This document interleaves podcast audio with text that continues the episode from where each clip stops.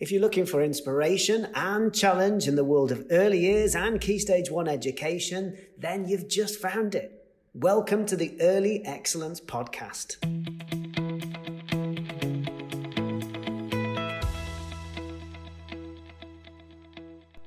Hello, everyone. Welcome along to episode 21 of the Early Excellence Podcast.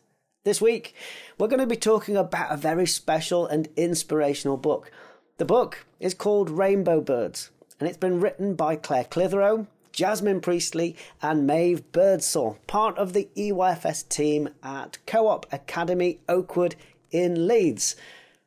Now, Rainbow Birds is a fabulous celebration of the powerful learning which has taken place at this fantastic setting over a number of years.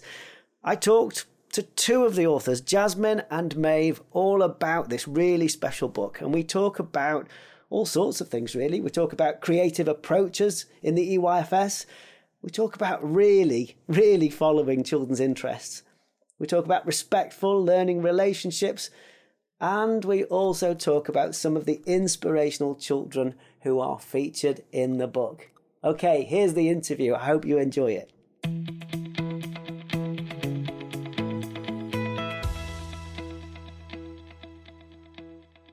Hello there, Jasmine and Maeve. How are you both? Are you okay? Hello, I'm good, thank you. So, thank you very much for joining me for the podcast episode. Um, we're talking, of course, all about your new book. We're talking all about Rainbow Rainbow Birds, your new book.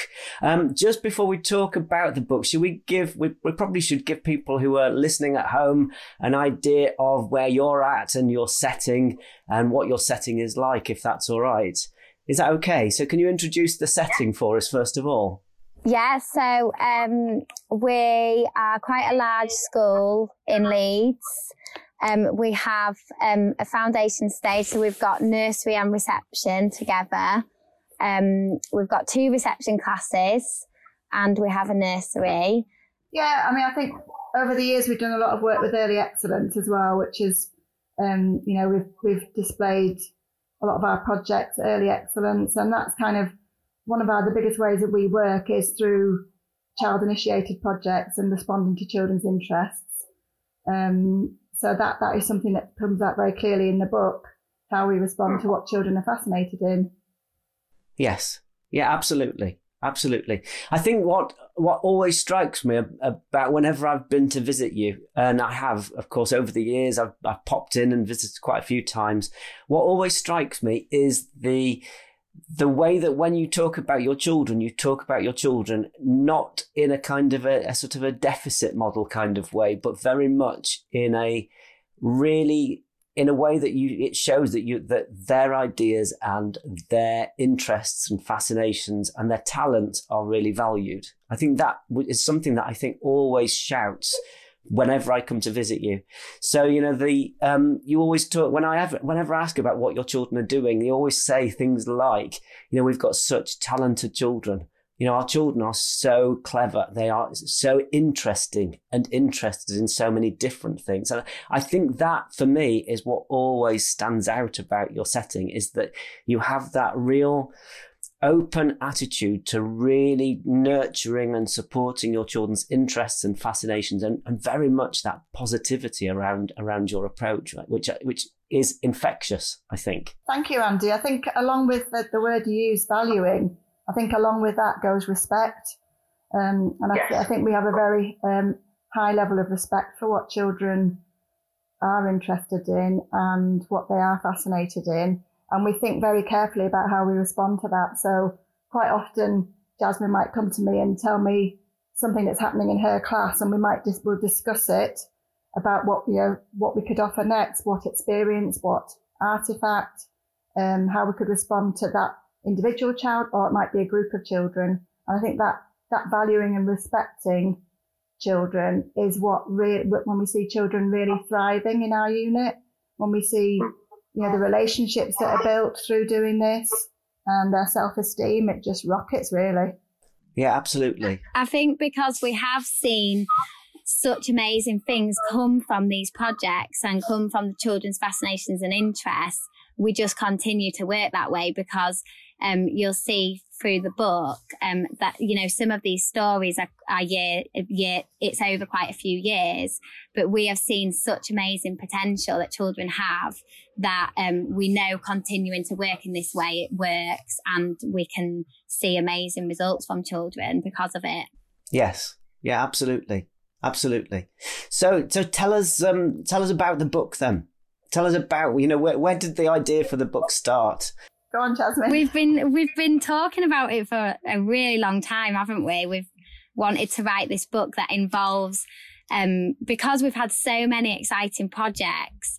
We do, we always say to each other, "Oh, we need to write about this. We need to share this because, um, you know, such amazing stories that we've got of um, that have come from children's interests and fascinations." Um, and then we wrote Wrinkle People, which is a book that just documents one small project. And we really wanted to um, write a book that documented a few of our projects. Yeah, absolutely.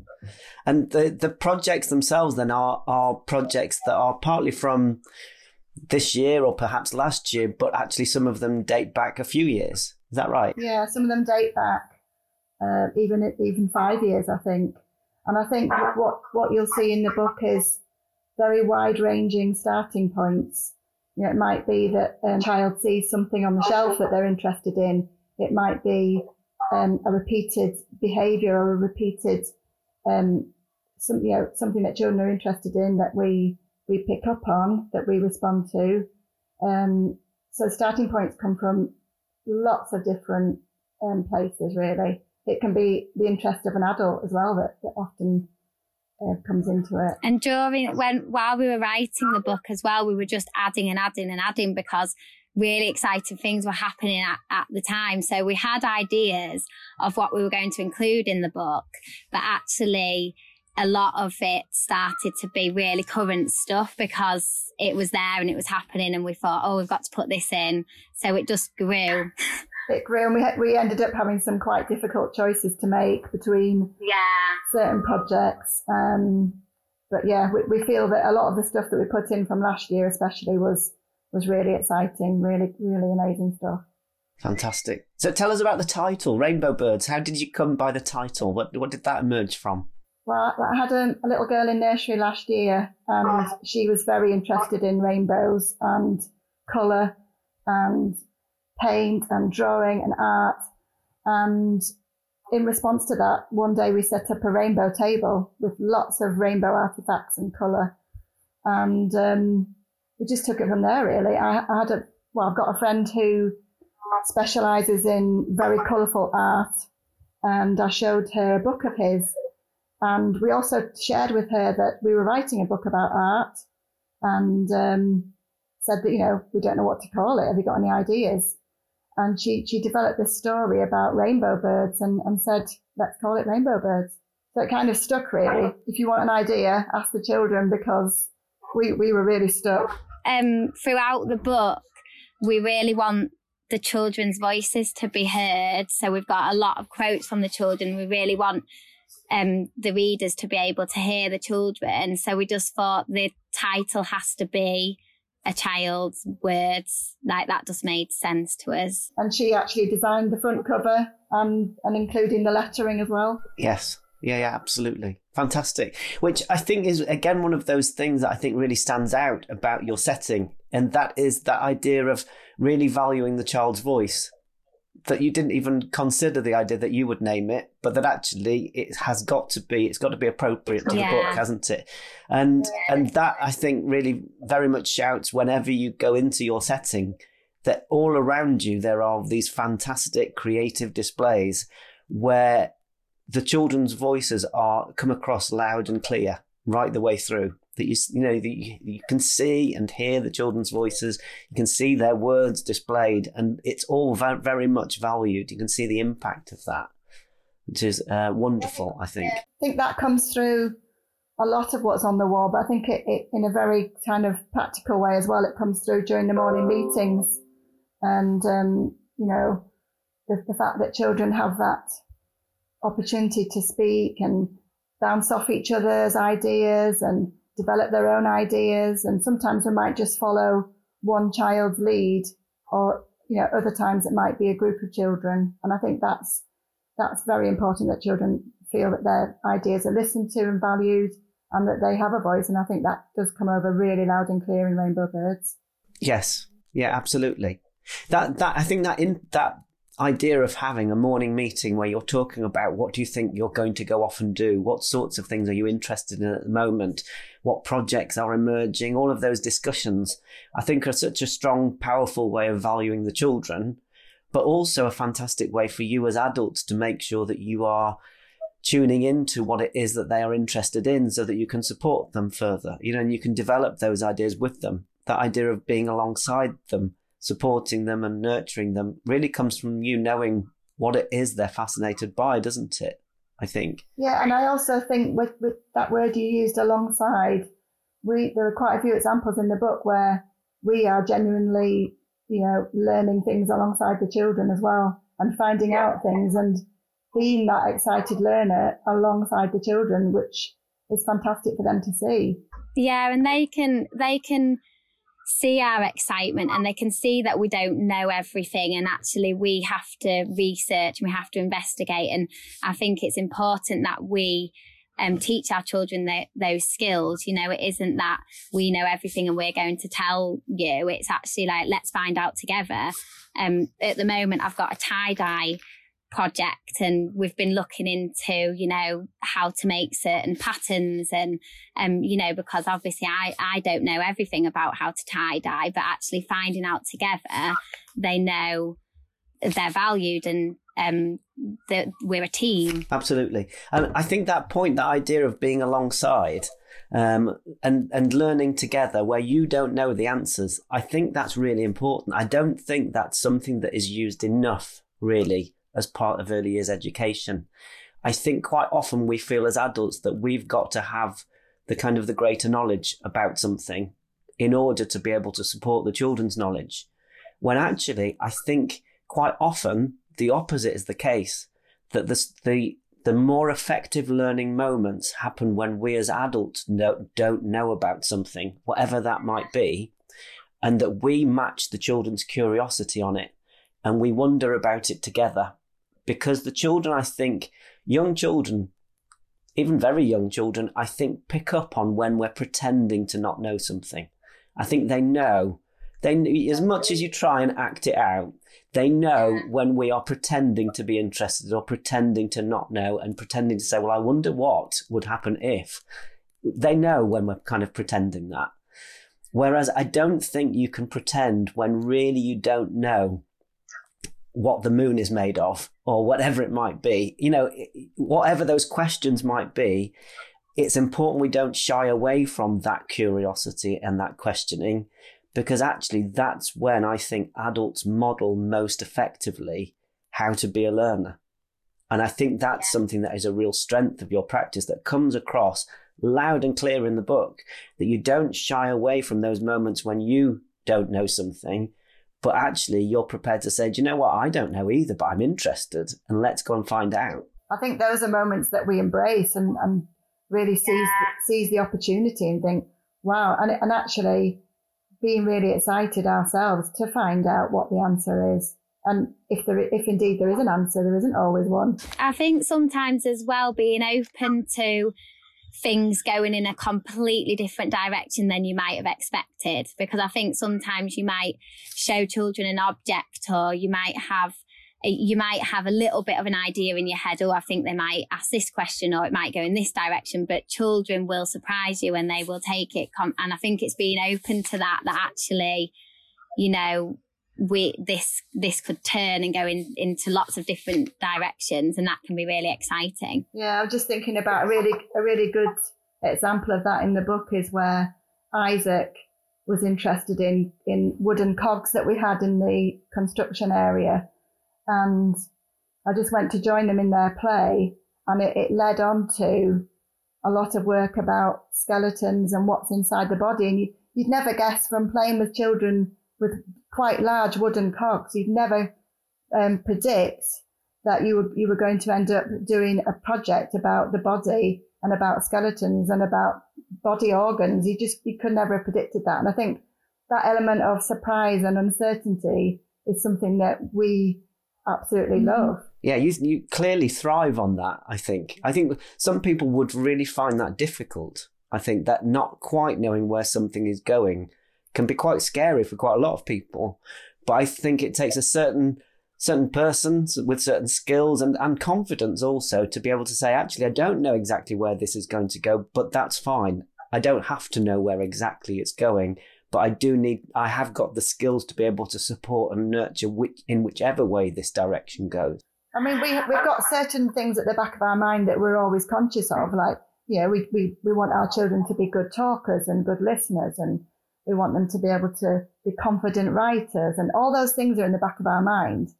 And but it's it's it's approaching it in a way that makes it meaningful for the children and and makes it relevant for them that you know the learning is so much deeper than if we were just to set out something that was pre-planned if you like. Uh, today we're going to learn about this. Um, and i think i think that's what gets that really deep level learning and also develops those characteristics of effective learning as well which are, are, are so, for me, they are absolutely key to to how a child learns. Yes, absolutely. Absolutely. Um, the other thing that I think is really interesting about about your the approach that you have is that a bit like what you were saying before about the idea of exploring construction, then led into discussions about the human body and skeleton and all of those those potentially challenging conversations, difficult conversations about the human body and um, quite complex discussions. Um, that what I think comes across loud and clear is that there is there's no glass ceiling in terms of your approach, um, and it's often on training I refer to one of your projects. So there's a there's a part of our training around the new EYFS framework where we where we talk about um, development matters. So we talk about the non-statutory guidance, development matters, and there's a quote in it from Julian Grenier talking about how, in terms of what he, how he envisages development matters being used, he envisages it being used as the basic element of what we want all children to have.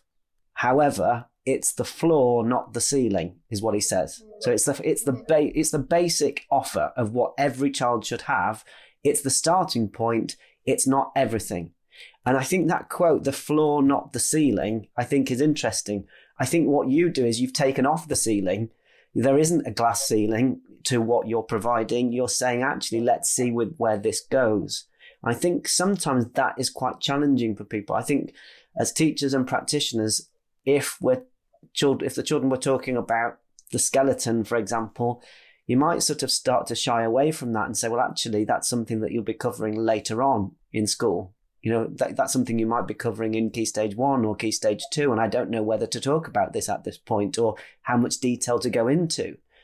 Whereas actually, you don't do that, I think, in your practice. You say, actually, let's see how far we can go with this and really challenge the children, challenge yourselves in terms of how far you go.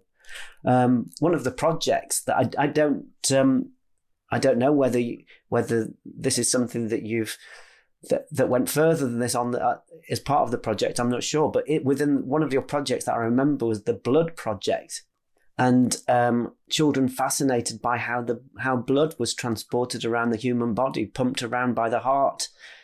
And the photographs from that that I saw that that, I, that you shared with us that I've then shared on training are fantastic. You know, that looking at the human body. It's interesting you mentioned that, Andy, because I've just been talking about Isaac, who was interested in cogs and then skeletons. And we actually got the, the old Blood Project book out, the big floor book that documented that project from about, would you say about four years ago, Jasmine? Um, and we, we got that out and showed them the, the old project book and it became part of um, a response to them and their fascinations. And apart from the fact that they love seeing a big brother in there or a cousin or a friend, they were really inspired by some of the work that the children had done about blood in there. And, and, and, that, and in turn, that led on to uh, other things in, in our, what was then current project, which is that was in nursery last year. Yeah, that's fascinating, isn't it? Using past documentation to to use that to talk with the children about what they're interested in. I think that adds another dimension to it altogether, doesn't it? Yeah, I mean, it became, I suppose, a bit like a, a textbook, but one written by children, really, because most of the most of the documentation in there was children's drawing, children's photographs, um, with a bit of bit of writing from the practitioner. So yeah, incredible. Yeah, and and during that project, we did. You know, the children were talking about things like platelets and blood cells and arteries and all sorts of things, and they were able to use that vocabulary. And um, I think actually it became a really exciting thing for them that they did know about these things and they um so we didn't not tell them about about it because actually they were just fascinated in learning even more. They just wanted to know. So um you know and there were some things as well that we had to research ourselves as adults. We didn't know everything. And then that was again learning together. And I remember the year one teacher that they went to, she said, Oh, wow, they know so much about the body. And she really kind of embraced, so they were doing some things about the body in year one, but she really embraced the fact that they were so confident and they knew, knew a lot already. And, um, I think they, they started, they started to ask questions about, has a spider got a brain? Has a spider got blood and things like that? So it kind of widened um, you know, what, what, what they were wondering about, what they were curious about. So one thing led to another again. I tell you one thing that I'm so pleased about in terms of the book. I know within within the book you've got um, Justin is featured within the book. His projects are featured. Um, Justin is somebody that, of course, I I know I've met and know a bit about because we use a lot of the films and images of Justin and all sorts of fascinating projects that he was involved in. We often use that as part of our training. Um, and of course, we had on display a lot of Justin's work at the centre as well, and he came to visit, so I met him then. Um, but just tell tell everybody if you if people haven't don't know about Justin from from your setting, tell tell us about Justin. Would you just give us a bit of a, an idea of what give a, give people an idea of, of, Justin? He's now year six, isn't he? He's, he's a lot older now, but give us an idea of Justin. Um, well, the book is about art. So we, when we were writing it, obviously we thought, well, we can't do a book about artwork without including Justin because he is an incredibly talented artist, um, fascinated in flowers and nature. Um, so Maeve might tell you a little bit more about him when he started nursery. He was very unsettled. And that's when Maeve um, found out about this love of nature and um, and then he started drawing and we were just blown away. Yeah, and I think what we saw once we kind of tuned into what he was interested in, his he, you know, began to settle, his self esteem grew, and by the end of reception, you know, to say that he'd come into nursery with no English at all, by the end of reception, he was a confident storyteller. He was very sociable. Um, self esteem was so high, and we, we just couldn't believe it. And, and his art continued to just blow us away, especially his flower art. I mean, if he drew a tulip, you knew it was a tulip. If he drew bluebells, you knew they were bluebells. It, it was just his drawings kind of began to take on a botanical look, and the care with which he drew and painted were just amazing. But you'll see examples of that in the book we really knew that with Justin, we had to nurture this interest because when he started nursery, he'd never been away from his mum. He um, got quite upset. And then once, you know, we were bringing things in for him, flowers. And so when he came into reception, we continued that. We'd, we'd bring flowers in for him to draw. Um, when he started writing, he used to write in flowers.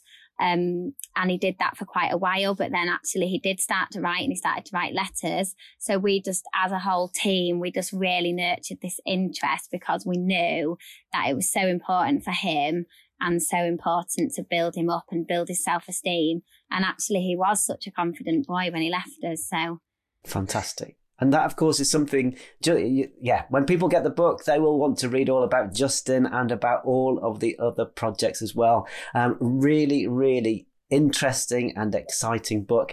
Um, so, how can people get hold of the book? How can people get it? If you go onto our school website or if you follow us on Twitter, there's a link there. Um, and there is a QR code to scan and it will link you to PayPal and then that's how you get the book. There have been a few issues with the PayPal. So if, if anyone is having a problem, my email address is on the link on the school website. So please email. Yeah, and absolutely well worth getting yourself a copy. No doubt at all. So £10 uh, for a copy, or 11 if you're collecting from school, or £11 if you would like it to be posted out to you. And it is the best £11 you will spend this year, I guarantee it. Um, it is packed full of inspiring stories, wonderful engagements with children, such such inspiration there within a book. So yeah, I would absolutely, uh, absolutely wholeheartedly guarantee that you will you will find it inspirational. So yeah, well worth getting yourself a copy. Um, Maeve and Jasmine, thank you so much for for for sharing with us about the book, talking it through with us, uh, telling us all about it. Um, a really inspirational book. And uh, yeah, thank you ever so much for that. It's a pleasure. Thank you. Thank you for inviting us. Yeah, thank you. Good to see you. You too. Bye. Bye.